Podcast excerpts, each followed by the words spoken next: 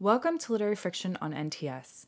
I'm Carrie Plitt, here as always with my co host Octavia Bright. Hi, Octavia. Hi, Carrie. Each week, we seem to get more news about violent deaths in America. Last week, it was from Charlotte and New York, and next week, it's sure to be somewhere else. What is it with America and violence, America and guns? And what can books tell us about it? Today, we're going to talk about how violence manifests itself in American literature from the brutal westerns of Cormac McCarthy to the insightful nonfiction of authors like Steven Pinker and the hard hitting journalism of Dave Cullen. Our guest today is journalist Gary Younge, and he's tackled the gnarly topic of gun violence in the United States.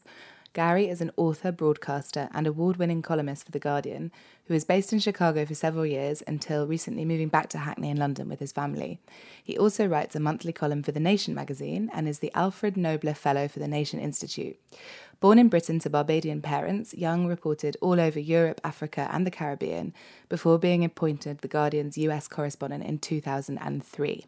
And in 2009, he won Britain's prestigious James Cameron Award for combined moral vision and professional integrity. Very serious. Pretty serious and awesome. Um, he's a nice guy. Yeah, he's see. super laid back. Yeah. Uh, in his moving and important new book, Another Day in the Death of America, he tells the stories of 10 children who died from gun violence in America on a random day in 2013. So, we'll be interviewing Gary, talking more generally about the theme, and as always, recommending some books at the end with Gary. So, stick around for the next hour of literary friction. Gary Younge, thank you for coming on Literary Friction. We've asked you to start with a reading. Could you please set it up? Uh, sure. This is from the introduction of my book, Another Day in the Death of America. The most common adjective employed by weather reporters on Saturday, the 23rd of November 2013, was treacherous. But in reality, there wasn't a hint of betrayal about it. The day was every bit as foul as one would expect the week before Thanksgiving. A Nordic outbreak of snow, rain, and high winds barreled through the desert states and northern plains towards the Midwest. There was precious little in the news to distract anyone from these inclement conditions. A poll that day showed Barack Obama suffering his lowest approval ratings for several years. And another poll revealed that two thirds of Americans thought the country was heading in the wrong direction. That night, Fox News was the most popular cable news channel. The Hunger Games, Catching Fire, was the highest grossing movie. And the college football game between Baylor and Oklahoma State was the most watched program on television. It was just another day in America, and as befits an unremarkable Saturday in America, ten children and teens were killed by gunfire. Like the weather that day, none of them would make big news beyond their immediate locale because, like the weather, their deaths did not intrude on the accepted order of things, but conformed to it. So, in terms of what one might expect of a Saturday in America, there wasn't a hint of betrayal about this either. It's, a, it's precisely the tally the nation has come to expect. Every day, on average, seven children and teens are killed by guns. Firearms are the leading cause of death among black children under the age of 19, and the second leading cause of death for all children of the same age group after car accidents. Each individual death is experienced as a family tragedy that ripples through a community but the sum total barely earns a national shrug. It's that certainty on which this book is premised. The proposition is straightforward to pick a day and find the cases of as many young people who were shot dead that day as I could and report on them. Now, there were other days, earlier or later that week, when at least seven children and teens were shot dead, but they were not the days I happened to choose. This isn't a selection of the most compelling cases possible, it's a narration of the deaths that happened. Pick a different day, you get a different book. Fate chose the victims, time shapes the narrative. And so on this day, like most others, they fell across America in all its diverse glory. In slums and suburbs, north, south, west, and midwest, in rural hamlets and huge cities, black, Latino, and white, by accident and on purpose, at a sleepover, after an altercation, by bullets that met their target and others that went astray. The youngest was nine, the oldest nineteen. Thanks, Carrie. I think that sets the book up very well. You've taken a random day, a day that really doesn't mean much. It's quite mm. a normal day, and looked at all of the children and young adults who were killed on that day with gun violence. So, first, I wanted to ask you why did you want this day to be random? I thought there was more power in it being random. I thought that if you. Um, one could have picked a resonant day, like um, the anniversary of Sandy Hook, or the day before it was the 50th anniversary of JFK's assassination. Um, but that would somehow have tied it to whatever the the other thing was, um, you know, the anniversary. Um, and I thought there was more power in it just standing alone. So you said, look, this is any day, and not gaming the day. So that notion that well, if you pick a different day, you get different stories. That you know, I could have rifled through different days and thought, oh, there's too many gun gang deaths in this one, or there's too many black kids in this one, or it's just unrepresentative in a range of ways. But the, I think there's a power in in in kind of closing your eyes, sticking a pin in the wall, and saying, "Well, we're going to do this one," because it means it could be today, or tomorrow, or yesterday. One of the things that stands out is that obviously all the victims are male, which mm. you know is random, like you said, and I think the randomness of the day is what maintains the integrity of the project because it means that there's no bias, right? Mm. Um, but I thought it was really interesting. One of the one of the perps is female, um, and uh, is the best friend of, of the boy that she kills, and it's an accidental death and everything. But I realised that it, it it showed open it fl- it blew open my own gender bias, I suppose, mm. and the fact that she was a known gang member, but the way that the community respond to her is so different from, say, the the boy in the story before, Brandon, who accidentally, yeah. we suppose, killed Tyler Dunn, and I, I just I wonder, did you um, did you encounter much of that kind of gender bias when you were researching the book? People talk about it like it's a male thing, when actually, on average, two of the kids who would die on every given day out of the seven would be female. Uh, and so, interestingly, this day that I chose ends up skewing towards people's preconceived ideas that it's blokes and that it's black folks. When actually that's kind of not, you know, that's not particularly true at all. To the extent that people who have even read the book will then say to me, so it's about black kids who get shot. And you're like, it really isn't. I mean, it's about kids who get shot. And most of them aren't black. And I know that they've read it and I know that they have engaged with it, but that it's so kind of deeply ingrained. And so, similarly with the um, with the with the male thing, it's one of the things that kind of goes unsaid all too often about this. That you know, when when people talk about well, what do all these shooters have in common? You know, how can we stop this? And one thing people don't say is, well, we we're going to have to talk about masculinity because an awful lot of you know these mass shootings, particularly are men. And there was a moment I made a conscious decision to only pursue the themes that emerged, which is why I don't talk a lot about gun control because they don't talk a lot about gun control. And with um, uh, Jayden's death uh, at the beginning, so Jaden, who's shot by Danny Thornton, who said to his son, I'm not going to be a 47 year old man living in my car with no job.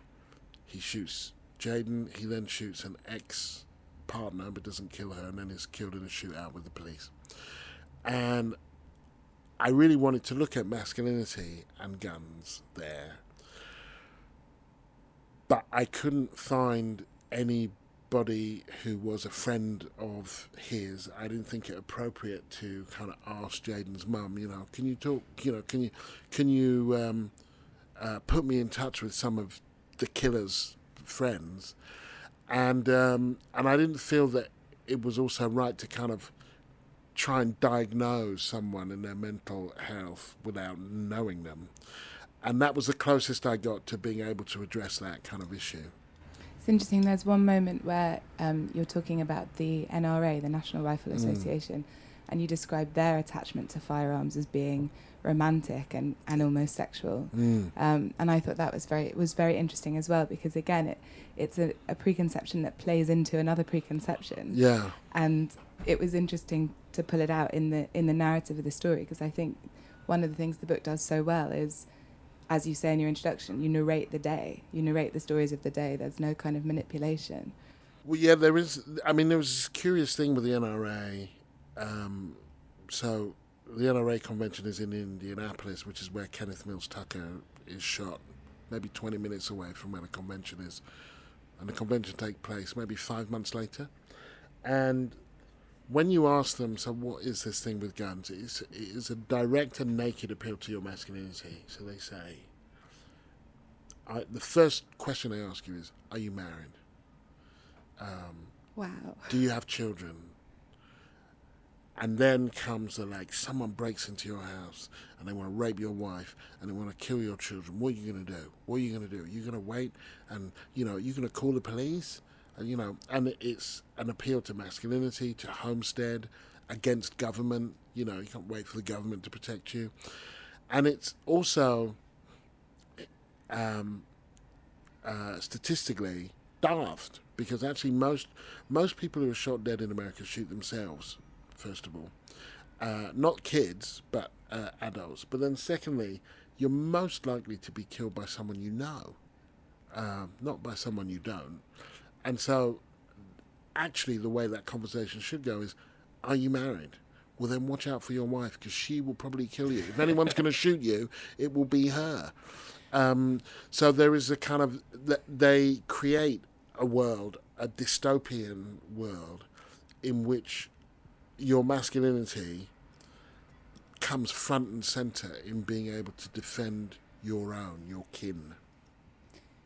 you you say this isn't a book about gun control, and that's partially because um, a lot of the families weren't talking about gun control, and I was really interested in that. You say most of them agree that guns are too readily available, but um, they weren't interested in going on anti-gun protests at the NRA convention. They they they sort of had a hopeless attitude towards guns and gun control. And Yeah, a kind of fatalistic. Um, I mean, I described it in the book as if their kid had been run over, you wouldn't go campaigning against traffic. Maybe you might argue for a stop sign here or there, but no one would say that was unconstitutional.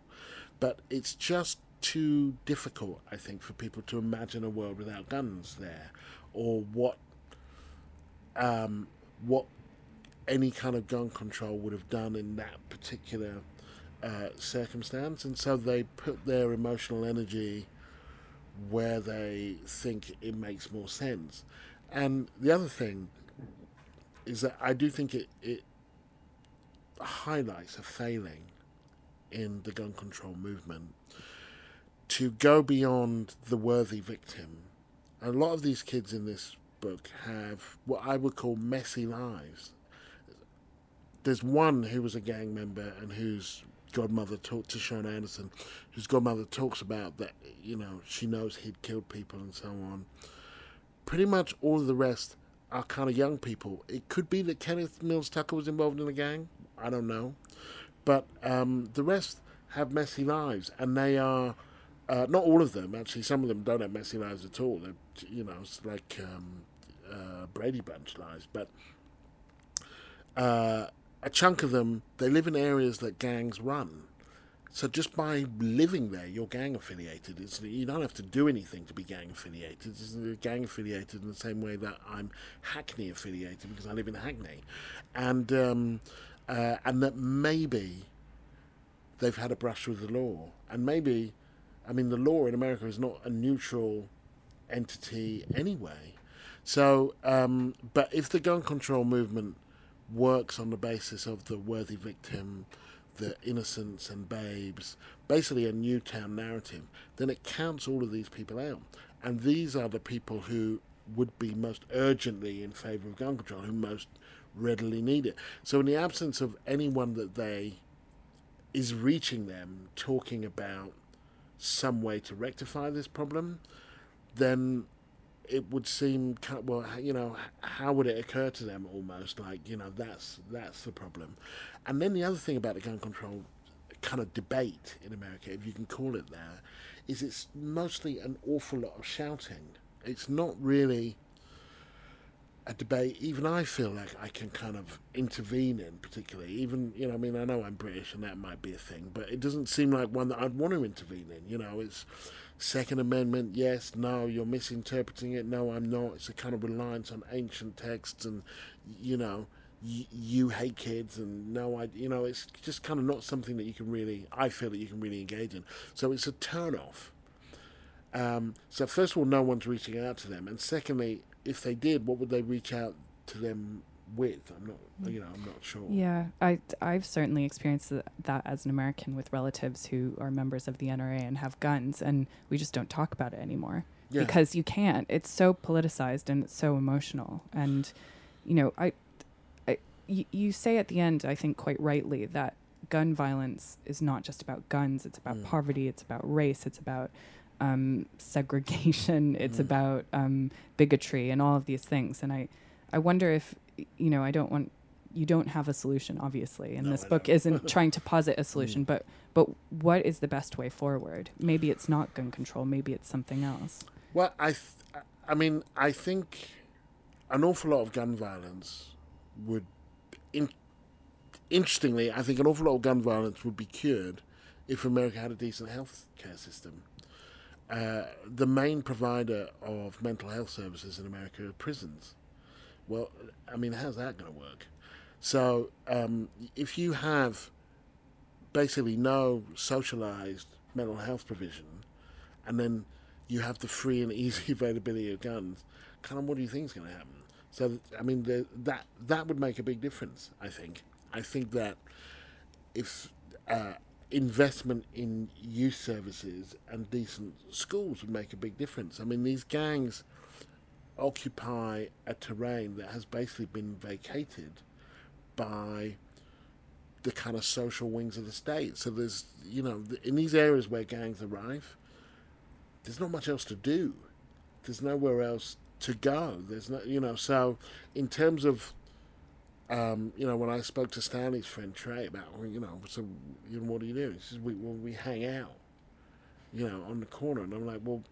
I love that they're all chilling. They're chilling, and I'm no like, and I'm trying is. to, you know, and I feel, you know, rarely have I felt more like a 46 year old man talking to a 22 year old dude and saying, like, what does that mean? What are you? Just talk me through it. You're chilling. You walk out of house, and then you chill. How? What does that look like? And it's just we stand around, we talk about ways to get money, we talk about women, we smoke weed, kind of stuff. Not crazy stuff, but you, you, almost goes without saying you're much more likely to be shot in a street corner than you are at home or in a youth club or you know an after school program or so. Uh, uh, and in the absence of those kind of provisions, then it's just kind of it's no mystery when you look at who gets shot, and everybody in this. The one thing that everybody does have in common with this in this book is that they're all working class. Some of them are poor, but they're not all poor, but they are all working class. None of them are comfortable, and um, that tells you something. It's not as if we have all the answers in this country, but obviously, as a Brit reading this text, and you being British and Carrie being American, and what you just said about NRA family member. You know, it's mm. kind of we obviously have a slightly different different um, conception of it, and you say in the in the book that British culture feels far more violent and far less deadly, and that mm. really struck such a chord with me. I grew up in this country, and you know I'm a white, privately educated woman, so I come with a whole bag of privilege that's separate. But this idea that that there's a violence in the culture here that's very open and drinking mm. and this kind of thing but the lack of firearms is this vast it opens yeah. up this gulf right? Yeah i mean it's you know they'll kill you. That's what they're there for. And i um a couple of years ago before i came back to live uh, return to live here i was in nottingham. Uh, i was staying in a hotel. There was some kind of stag group who came back. They were all drunk. They they managed to get into some big fight. I don't know what it was about because I was woken up by it. But then at some stage, I thought it was going to kick off. And I was over from the States for maybe three or four days. So I had my American hat on and I was just looking around for like, where where should I be right now so that I don't cop a stray bullet? And then just realize you're not in America. And so they don't have guns. It's very unlikely they have guns. And so they're going to beat the crap out of each other. One of them might fall through your door but you, you, that's not how it's going to go down. And so the NRA have this thing where they say um, guns don't pe- kill people, people kill people, which is an odd thing to say, frankly. I mean, imagine toasters don't make toast, people make toast. Well, fine, but that's the point of a toaster is to make toast, and um, you know we shouldn't be surprised if that's what it does. So guns exist to kill people. That's that's their role uh, or kill things, and they are very good at it. So you can kill people with a gun more easily. You can kill people with anything else that's commercially available. Uh, so on the same day as Newtown, a Chinese man goes into a, a primary school in China with a knife, and he doesn't kill anyone. So these are very, you know, if you want to kill someone, this will get the job done, and and to have that freely available is already a liability. But then to throw it on top of the tinder of no mental health services, segregation, inequality, poverty, um, uh, all of that is, you know, I mean, the thing that I often say to my kids when they're, you know, balancing a saucepan on their head or whatever, and I, I just say, what do you think is going to happen now? And that's a little bit what I feel like, you know, when you're like, well, you know, I wonder what's going to happen next, you know, all uh, these guns and so little social provision. So, Gary, you were the Guardian correspondent yeah. in the U.S. for 12 years, mm-hmm. um, and and you talk a bit about that in your introduction and sort mm. of throughout. Um, as someone who thought of themselves very much as an outsider, uh, a sort of observ- observer, someone mm. who in a way was sort of immune to this culture, but you got invested over time. So could you talk a little bit about that? Because I was really yeah. interested in that. Yeah. So I mean, there is an element of anthropology in being a foreign correspondent. You know, you're abroad and you're looking at, you know, oh, that's interesting. Why is that? And you're talking to someone and they're saying things that are either you, you disagree with or you think are bizarre, but that you're curious. Uh, now, my wife is American. She's African American. And there, there, was this moment, I think it was 2004, 2005, where I go to Mississippi to cover an old civil rights case that has re-emerged. And I stopped to ask a couple of old white folk in rural Mississippi directions. I said, Excuse me, can you direct me to Rock Cut Road? And the woman shouts out, We got a gun! We got a gun! I go, oh, that's odd and I said, um, "Yeah, I'm looking for Rock Cut Road. So I'm just wondering, am I going in the right direction?" We gonna shoot you. We got a gun. And I was with a radio producer. Actually, we're doing this thing for Radio Four, and uh, um, no, not for Radio Four, for the World Service, I think. And then I saw, I see the guy go around the bag. And I said, "I think he's gonna get a gun. I think we better go." And we jump in the car and we drive off. And I'm kind of laughing a little bit hysterically, but also just actually that was really funny. Um, those old white people kind of funny. And then I get home and I say to my wife, "Oh, it's the funniest thing happened." You know, I tell her the story, and she's like, "That's not funny." And her brother's like, "That's not funny." And I said, "Yeah, God, come on. You know, you're driving around and you ask someone a direction like and they're like, "No, they will shoot you." And that was the beginning of thinking, yeah, somehow I have this sense that I'm immune, somehow, a little bit. Like I'm just a onlooker. But actually, it's a play. I'm, I'm not just in the audience here. And, um, and then I have kids. And then you kind of got skin in the game. And I'm talking to a Republican, maybe, or someone, doesn't matter who and they say something, and you think, you know, someone actually said something a bit like that at school the other day, and I've I've had enough of that, you know, and that you become invested, and that's partly about being there for a length of time, and it's partly I do think about particularly having children, so people that you're responsible for, and then hearing people who would otherwise you think are kind of you know decent and saying saying things, but you think that's just really offensive, and it's not just offensive on some uh, abstract or ideological level. You are talking about my kid. And then those moments, you know, when the gun washes up after a Chicago winter next to the park, next to the school. Your kid's school. My kid's school. Shoot out near the um, daycare. My wife being out with my daughter. She's about three months old. She's trying to bob her to sleep in the carrier. And she calls and it's like, there's a shootout between me and the house. Like, you, you, you're going to have to come get me. And I don't even live in the worst part of Chicago by a long way. I'm on the north side. It's actually quite nice. And um, yeah, suddenly when you see the words gun violence, you don't think, oh, this country is so crazy. You think, um, yeah, that kind of, it didn't happen to me insofar as I wasn't shot, but it's happened to me every day insofar as I'm surrounded by it. Was that part of your reasoning for coming back?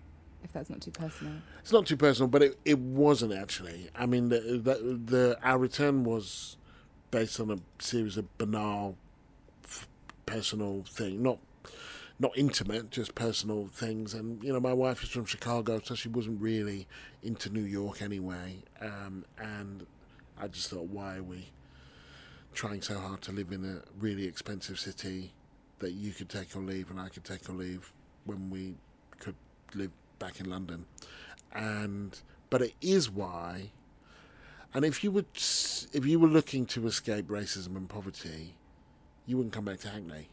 You know what I mean? I'm not sure where you would go. I'm not sure that you can escape those things. But um, I mean, fair enough. To escape the possibility of gun violence, you might. But um, uh, my family is from Barbados originally, and we're traveling people. So I got family all over the world. And so I actually assumed that we would be staying in America, and I'd kind of made my peace with that. But what it did do was that once we'd made the decision, it was why I never thought, I don't know, maybe we'll stay, you know. And particularly after this book, I was like, you know, I'm actually kind of quite glad we're leaving because I'm not going to have to deal with this anymore. Yeah, I mean, the really profound message that it left me with is a, qu- a quotation just from the end where you say segregation is a serious barrier to empathy, and that is absolutely true. How can you possibly expect a society to become cohesive when they can't even look each other in the eye? Yeah, I mean, it was. It, um, there's a there's a bit with the Samuel Brightman story. He's walking down the road in uh, Dallas, and he's just shot. Nobody knows why. White Lincoln just rolls up, and blows him away, and the comment at the bottom of the piece from this woman who says, you know, parents should really kind of find out where their, you know, where their children are, and he basically blames Samuel's mum. And you meet Samuel's mum, and they were playing Uno and drinking cocoa and watching We're the Millers, and then Samuel decided to walk his friend the six minutes home. His friend had come in order to go to church with his granny the morning before. It was, you know, you don't really get much more wholesome than that. And um, his mum knew where he was, she just couldn't save him. But thanks to segregation, then people assume, well, that's Pleasant Grove, which is a rough part of Dallas, and therefore these children are running wild.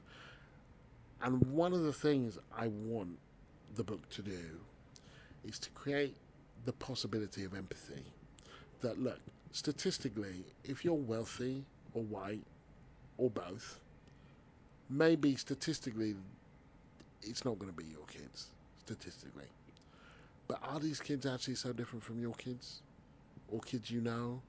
And are these parents actually really so different from you as a parent or parents you know? This is not some other species that this is happening to. These are human beings who often live in exactly this in the same city. They may even share the same zip code. But thanks to the way that segregation, both economic and racial, works, people have internalized the notion that they don't think like I do, that their kids aren't like my kids. And I think by the end of the book, hopefully people that, yes, these are young people. Young people take risks, they misbehave, they don't always do what their parents say, they like playing video games. They post on silly things on social media. Post crazy things on social media. They, you know, maybe taking soft drugs. They're they're not so different actually, for the most part. And one final question: a, a lot has changed in the time since this day happened. Mm. You know, um, Donald Trump, a racist bigot, is now the nominee for uh, the Republicans in the presidential election. Um, Black Lives Matter has hugely taken off. I think it started before 2013, mm. um, uh, but it's it's now a, a serious movement in mm. the United States. But I also get the sense that not a lot has changed in terms of what's happening here, and and I can sense your frustration with that. So, what do you think about that dynamic? Yeah, I mean, this date happens in between George Zimmerman's acquittal, which is when the Black Lives Matter hashtag is coined, and um, Michael Brown's shooting, which is when it kind of really takes off. Mm. And it doesn't fit into the dominant narratives associated with Black Lives Matter. So it's these are all people who are killed by the same race, and none of them are state versus citizen. There's no police shootings, um, but it does f- fall into this different space that you know is really intensified in you know since that date. Uh, and curiously, since I've been doing it, people have been saying, "Well, when you should maybe you should bring your book forward, you know, because this is such an important, you know, this is, it's really timely." And you think, yeah, but there's actually never been a time when it hasn't been timely, sadly, and it will remain timely. And sure enough, not that I was praying for this, but in the week that it comes out, there's Charlotte, there's San Diego, there's the young girl testifying in Charlotte about, you know, why are you shooting us? There are this, that you know, that it, it doesn't stop. And so even though it doesn't speak to those specific pathologies of race and gun, uh, it speaks to a general uh, uh, American pathology of death and youth. Well, on that cheery, uh, cheery note, but uh, an important note, Gary Younge, thank you so much for coming on. The book is called Another Day in the Death of America, and it is moving and saddening, and I think a rallying cry for something needing to be done. We will be back to talk about the theme, but first, here is a little music.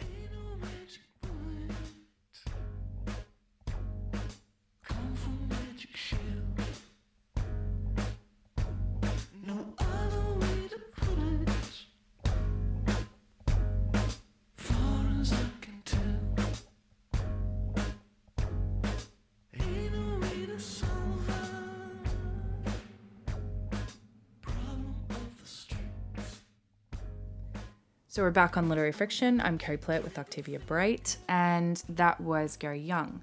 So, based upon um, Gary's book, Another Day in the Death of America, we are going to be talking about the death of America, or more um, particularly, I suppose, um, violence in American literature and what it can maybe tell us about what we at least perceive to be quite a violent society in today's world. So, First, a caveat, which is we picked quite a broad topic. Pretty big, yeah. Pretty big. and um, so we'll only be touching on some things. And also, I should say that violence in literature is a very broad topic generally. It's not just in American literature. I mean, if you think about Shakespeare or the Greek tragedies, those are incredibly violent, um, filled with death and gore and killing, and part of societies that were very different from our own and had different moral codes, um, but but were were peppered with violence. And and you only have to watch Game of Thrones to to see what a violent world it is out there. But I do think that America today, and there are statistics to support this, is a more violent society than than other countries like it. I mean, there I read something that um, Americans are seven times more likely to die from violence than people in other high income nations similar to it, which is shocking. Shocking, really Yeah. shocking, isn't it? Yeah. Um, and you know the, the the statistics are even higher when you talk about gun violence, where of course America still it leads the world in in terms of similar nations, and and Gary says a lot about that in his interviews. So, what does literature have to tell us about America as a violent society? Octavia. Obviously, away. I have the answer in a one minute soundbite to that enormous question. Well, I think it's it's about reflecting. Literature always reflects the reality around it, whether it's realist or not, um, because it comes out of the imaginations of writers, and we're all sponges, um, and especially writers. You know, they're picking up and, and reflecting off things all the time. Um, and when I think about American culture in literature, but also in cinema, I kind of feel like that is part of the discourse here as well, because the movies are so American, Hollywood, and all of that, and a lot of films that come out of literature.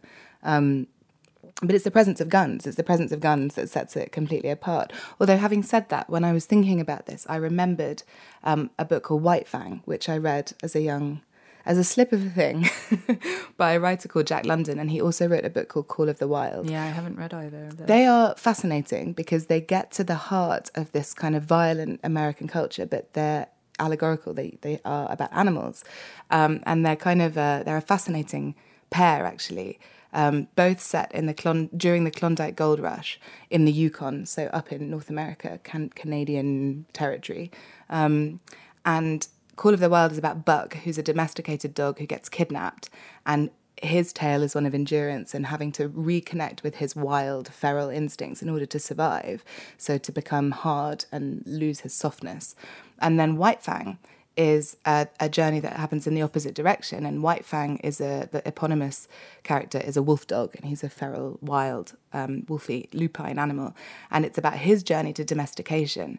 Um, and in both of the books, the presence of the natural world is brutal and you know puppies and kittens get killed and it's terribly devastating. Um, but it has both of them have this kind of theme that we see picked up again and again in american literature about the kind of individual fighting against a hostile environment and needing to connect with a kind of animalistic pure violence which is something that i i see coming up again and again. It comes up in you know a lot of steinbeck's literature um, Yes, and I think we've talked about this on the show before. I do think it's legitimate to talk about themes in American literature as they relate to American culture, particularly because American literature has been obsessed almost since its obsession with um, self definition and also. Um, literature being intimately connected with how we define and create America itself. So, you know, these novelists were thinking about it, not all, all novelists, but I think when people sit down to write a novel about America, especially if it's a sort of state of the nation novel, um, it doesn't exist in a bubble. And that's true of all literature, but I think it's especially true of American literature. But to pick up on that strand of individualism that you talk about, I think there there's violence in all literature as discussed, but I think there are some particularly American strands of violent literature that we can talk about here. Um, one is war literature, but I think we should leave that to one side. We've talked about it on the show before, um, and you know, war literature is something that exists in all countries who have experienced war, taking different forms. But leave it to the side.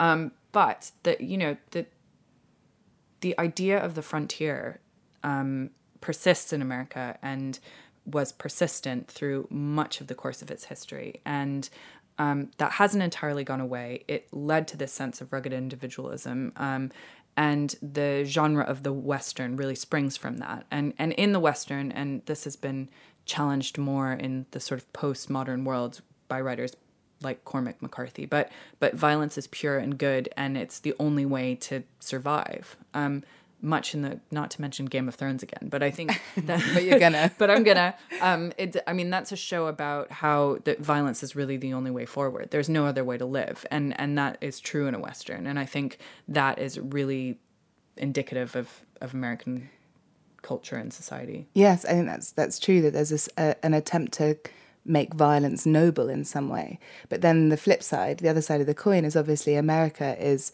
a country, a culture, a nation built on um, colonized land, and the act of colonial possession is an act of violence Yeah. fundamentally. And westward expansion was all about that. Exactly. And so you have this um, culture of individualism that grows out of the need to assert dominance over other races and, and indigenous cultures.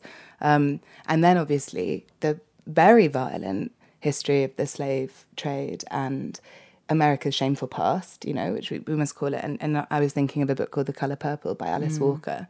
Um, which is about oppression and violence and also the intersection of sexism and racism. And there's a quote that comes out, which I think is so powerful, which is All my life I had to fight. I had to fight my daddy. I had to fight my brothers. I had to fight my cousins and my uncles. A girl child ain't safe in a family of men.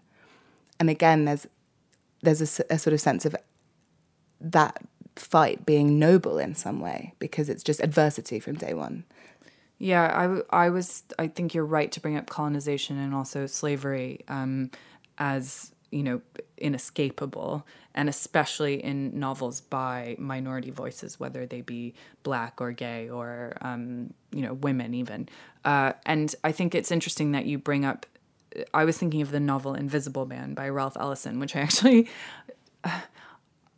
I, I return to all the time as a really important novel that I read, but in the experience of reading it, I really didn't like it. Really? Um, I just don't think it's a very well written novel. And Ah, I'm gonna, I burn. Might get, I might get hate mail about this, but I think I think it's a I think it's a fascinating novel. Um, there's a lot of sort of Marxist like tangents and strange, but but scenes in it are so powerful. It's basically his his version of um, Dostoevsky's uh, Notes from Underground. This this sort of um, nameless narrator, black narrator who who tries to live in the world and and is unable to do so. But in that in that novel, violence is is presented as um, sort of the only way out, and I think that's so interesting that.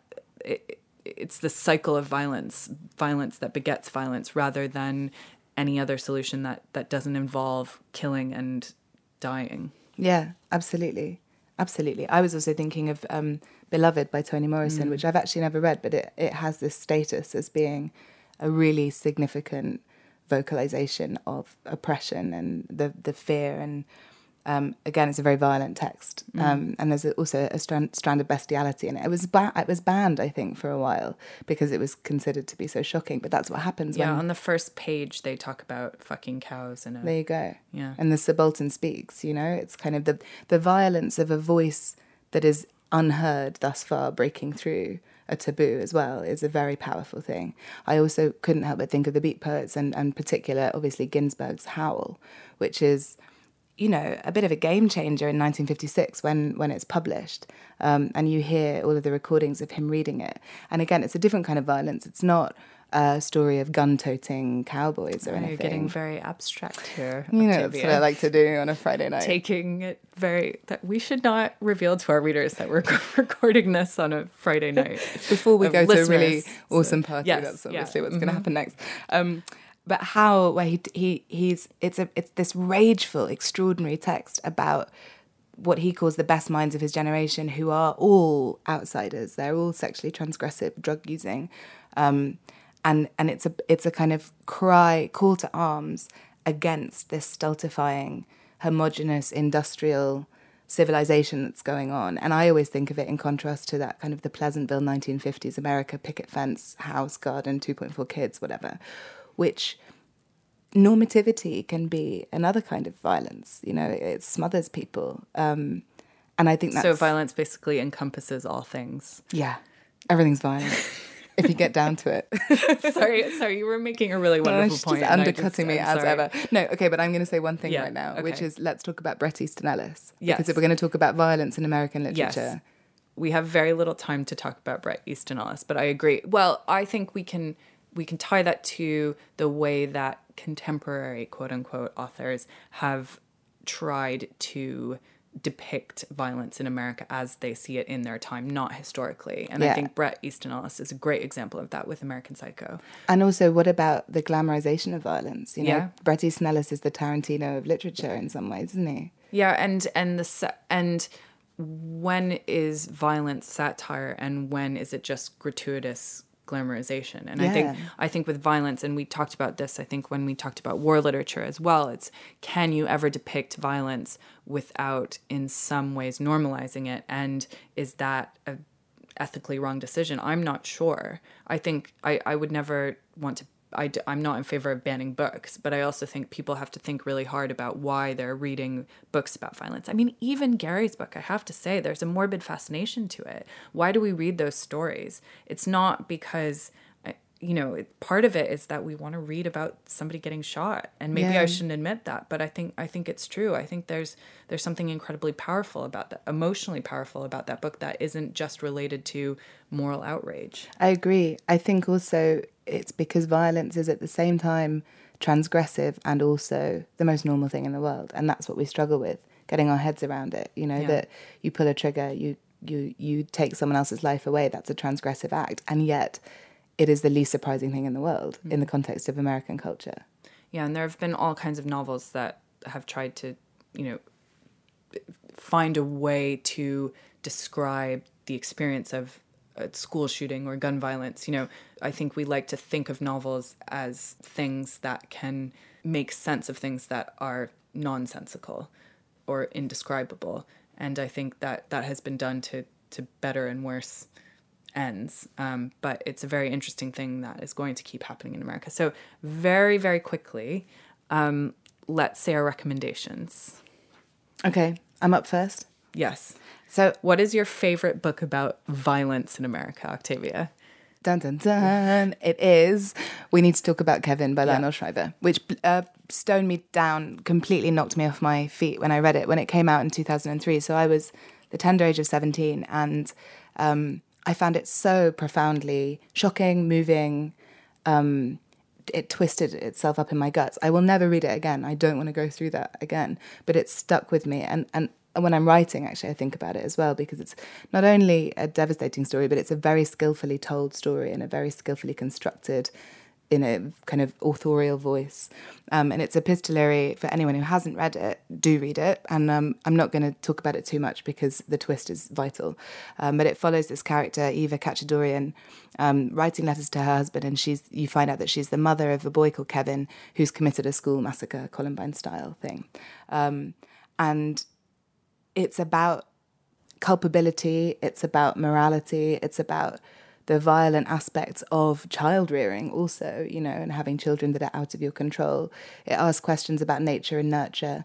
And one of the things that it made me reflect on a lot is that if you bring a child into a culture that is inherently violent, i.e., in the United States with its gun laws, what does that, what effect is that going to have on that child? Um, and really it's also debating the, the question of if there's pure evil. And if there's pure evil out there, if pure evil exists, then there's kind of nothing we can do. Whether or not we legalize guns, whether or not we wrap our children in cotton wool. Um, so I, th- I think, but I think it really captures a fascination of that very American um, atrocity, which is the school massacre.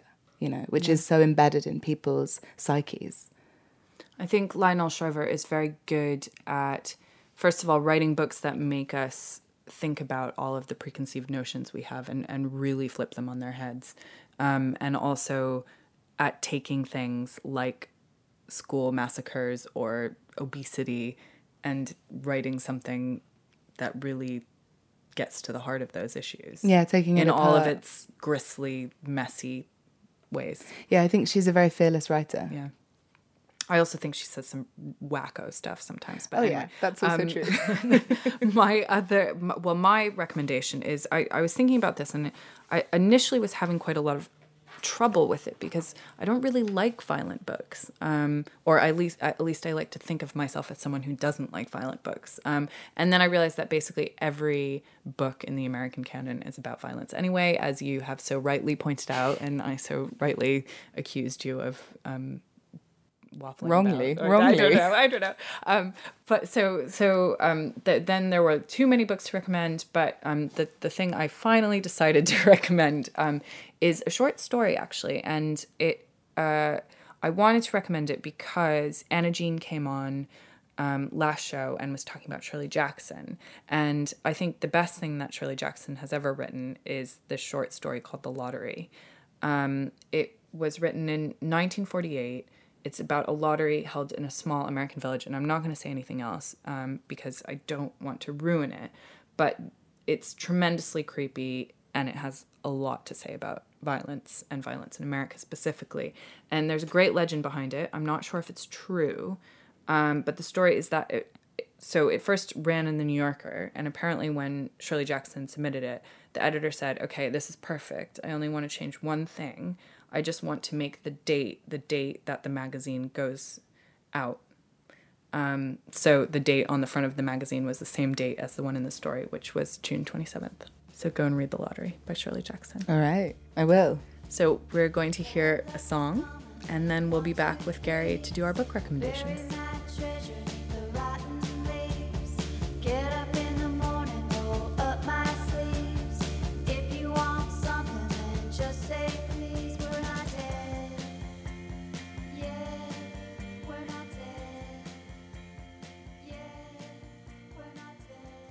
This is Literary Friction. We are back with Gary Younge for our book recommendations. So, Octavia, would you like to start?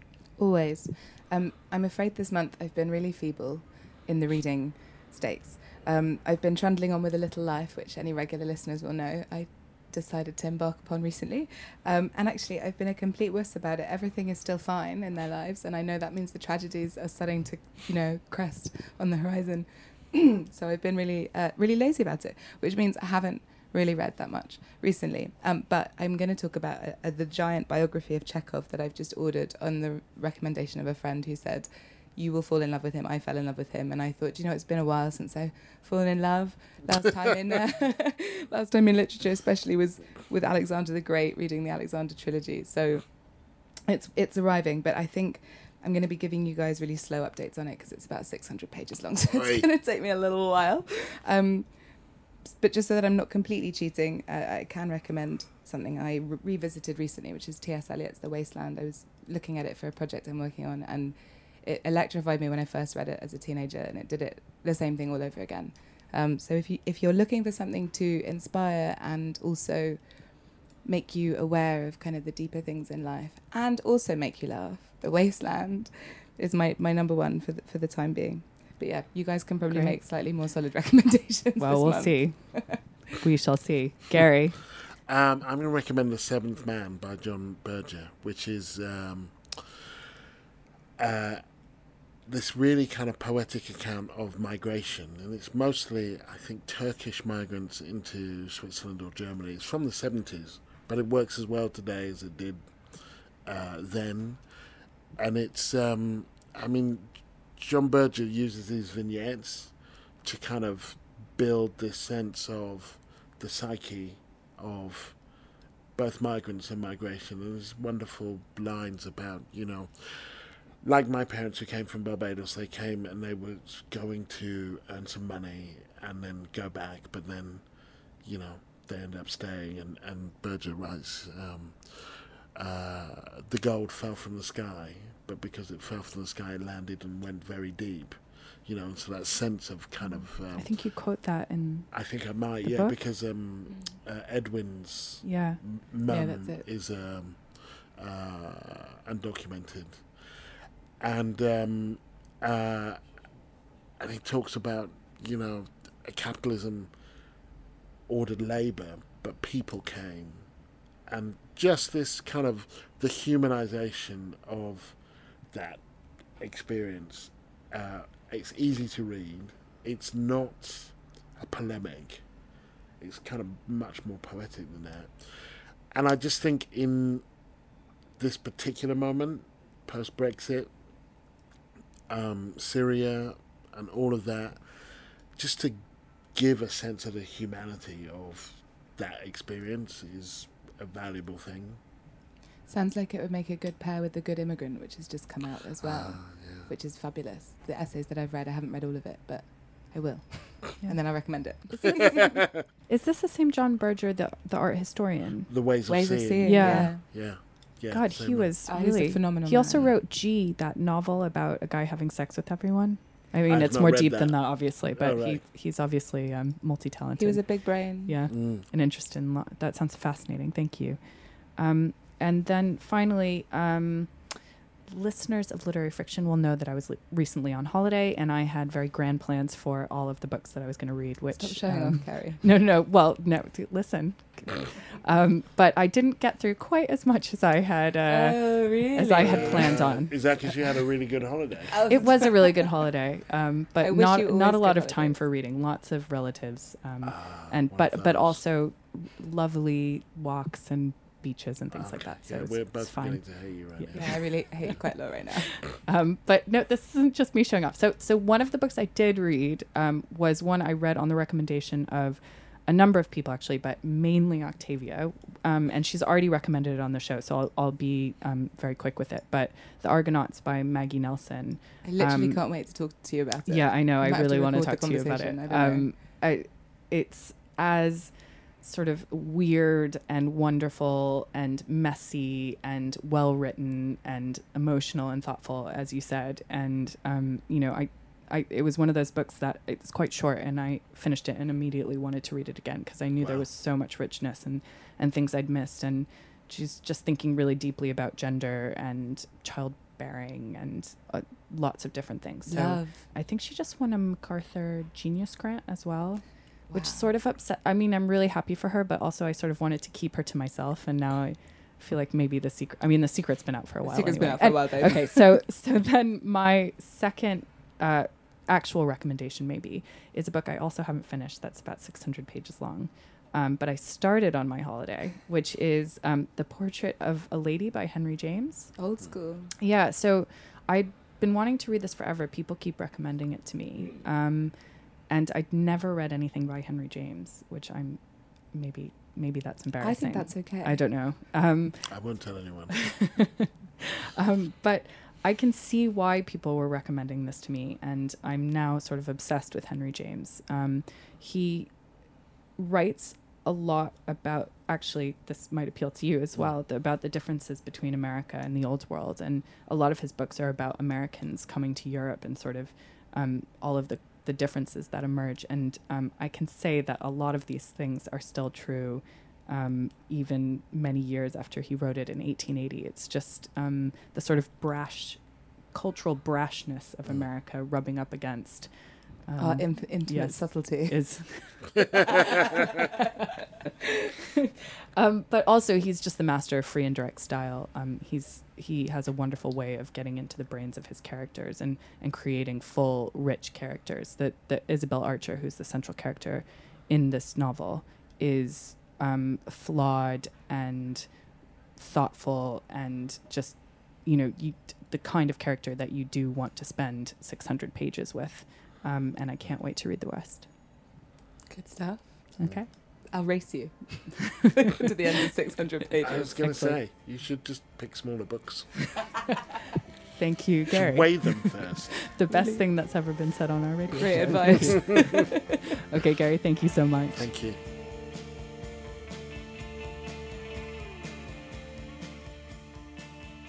That's all the time we have for today. Thanks to Gary Younge, whose book Another Day in the Death of America is out now, and to Eddie Knight for production and music. Literary Friction is available as a podcast to download on iTunes or wherever you get your podcasts and on nts.live. You can also check us out on Facebook, Twitter, and Instagram. Please leave comments and give us a rating. Last month, I said we'd have Eimear McBride on the show next month. Um, this obviously is not a show featuring Eimear McBride, but I'm very happy to say that she will be our guest on the next show on the 31st of October. Um, you may have seen the many tube ads for her novel The Lesser Bohemians or even read it. She's amazing. She was just shortlisted for the Goldsmiths Prize, and we can't wait to have her on. The book is fabulous. Yes, I'm Carrie Plitt with Octavia Bright, and this is Literary Friction.